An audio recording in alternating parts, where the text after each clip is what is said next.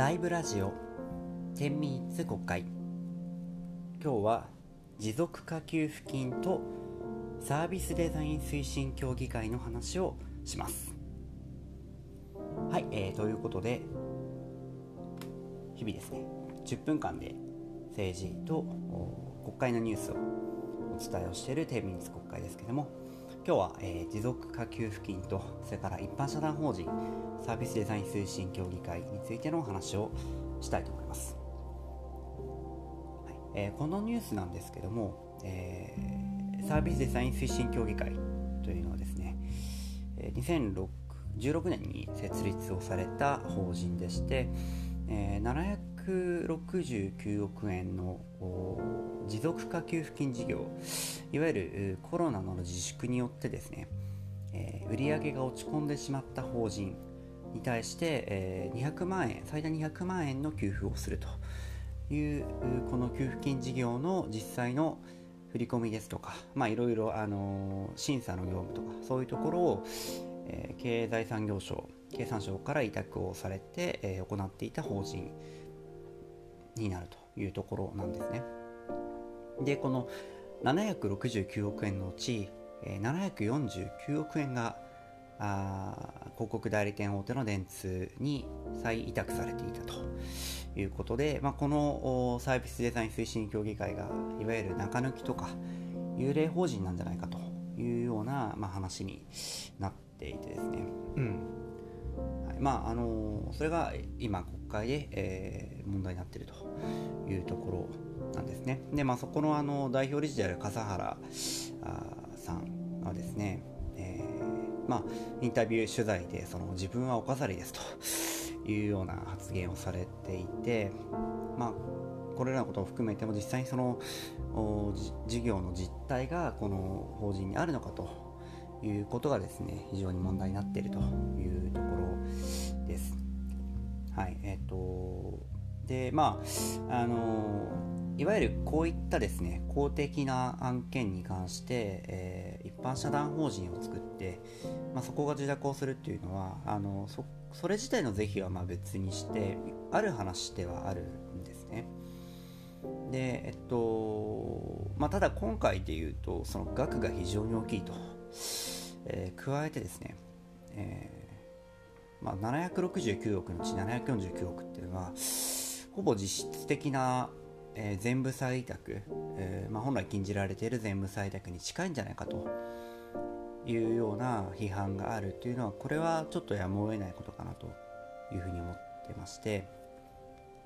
えー、さらにまあ決算広告が行われていなかったりとかですね。非常にちょっとこう詰めが甘いというかあ本来あの公的な事業を受託する法人として最低限やるべきことができてなかったんじゃないかという批判はこれは万事で受けなければならないんじゃないかなというふうに思っています。あの本来であればこういうことは例えばあの持続化給付金でなくて、えー、10万円の給付の方はですね地方自治体がやっているわけなんですけども、まあ、こういうその給付金事業っていうのは本来公的な機関が行うっていうのが、まあ、筋は筋なんですね。ところがその10万円の給付だけでも今地方自治体とかまあ、それから中央省庁もそうなんですが非常にあの人手が足りなくて大変ですというところで、えー、まあ、日本のパブリックセクターがですね非常に弱ってる中で、えー、実質いろんな業務というのを外注せざるを得なくなっているという実態があるのはこれはまああの本来問題であると。本来問題であってまああのそれはすぐ解決できる問題ではないんだけどもその問題点の一端が出てきたのがこのサービスデザイン推進協議会の問題じゃないかなというふうには思っています。まあ、その中でですね、ただ、あのまあ、定款をその経産省が作ったという話が話題になっていたりするんですけども、まあ、おそらくそのこの一般社団法人自体は、あこれ、えっと、定款によるとその電通さんと、あとパソナさんと、えー、それからトラコスが3社がまあ、設立に関与したというふうに言われてるわけなんですけども、まあ、これはあのおそらく経産省側も一定程度関与して作られた方針だと思うんですが、まあ、それにしてはですね非常にあのしっきりが甘いというか、えー、もろもろちょっとこう本来やるべきことをやってないなっていう印象は正直ありまして、まあ、かつそのこれは、えっと、立憲民主党小沼参議院議員が追及されていたんですけどもこのサービスデザイン推進協議会が行っている業務はコーディネーションであると、えー、さらにそのじゃあ電通は何してるんですかって聞くと電通はコーディネーションしてると、えー、どちらもコーディネーションしてるっていう話になってですね、まあ、おそらく実質的な仕切り今回の仕切りに関しては電通さんがやられたという話だと思うんですけども、まあ、そうするとじゃあサービスデザイン推進協議会って一体何のためになるんだろうという話になるのはですね、まあ、これはちょっとやむを得ないことかなというふうに思っていまして、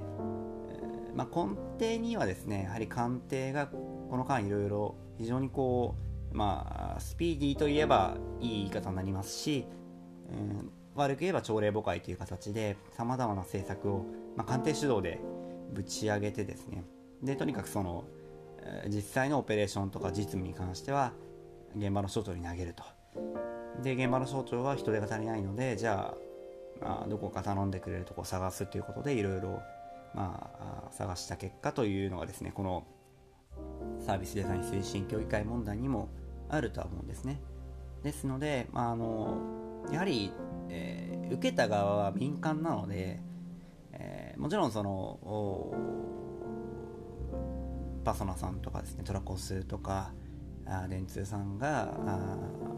100%クリアに情報公開してるかっていうと、まあ、そこは一定ね問題はあるとは思うんですがしかし民間企業ではなくやはりその発注をした側経産省さらにはあそれを、まあ、実際にオペレーションができるかどうかっていうこととは別にこういうあの短い期間でさまざまなことを、うん、進めた。まあそれはね持続化給付金が本当に良かったのかとかまああれはあれで当然必要だとは思うので、えっと、そこはあの否定はしないんですけどもしかしその、うんまあ、官邸のそのやり方というのは本当に正しかったのかということも含めて、えー、総合的に見なきゃいけないなというふうには思いますね。ただその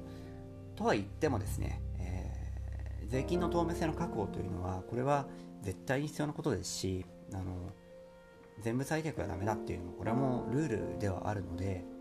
えー、そこに関してですねあのいくら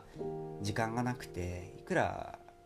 大変な事業であるからといってですねそこをなおざりにするっていうのはやはり許されないですし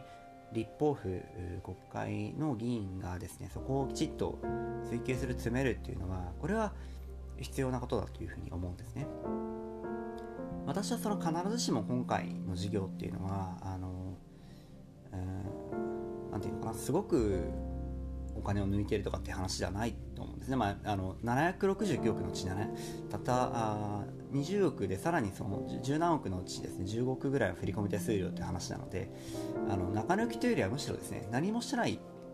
わけなんですね。実際その何もしてない法人が1個間に入ることによって透明性が落ちちゃうんじゃないかということの方が今回大きな問題だというふうに思ってましてあのですのでですねまあいろいろそのご批判の種類もあるかと思うんですが本来電通が今回に関してはほとんど仕切っているにもかかわらずまあ社団法人一般社団法人を作ってしまったがゆえにですね、えー、そこを通してやってると。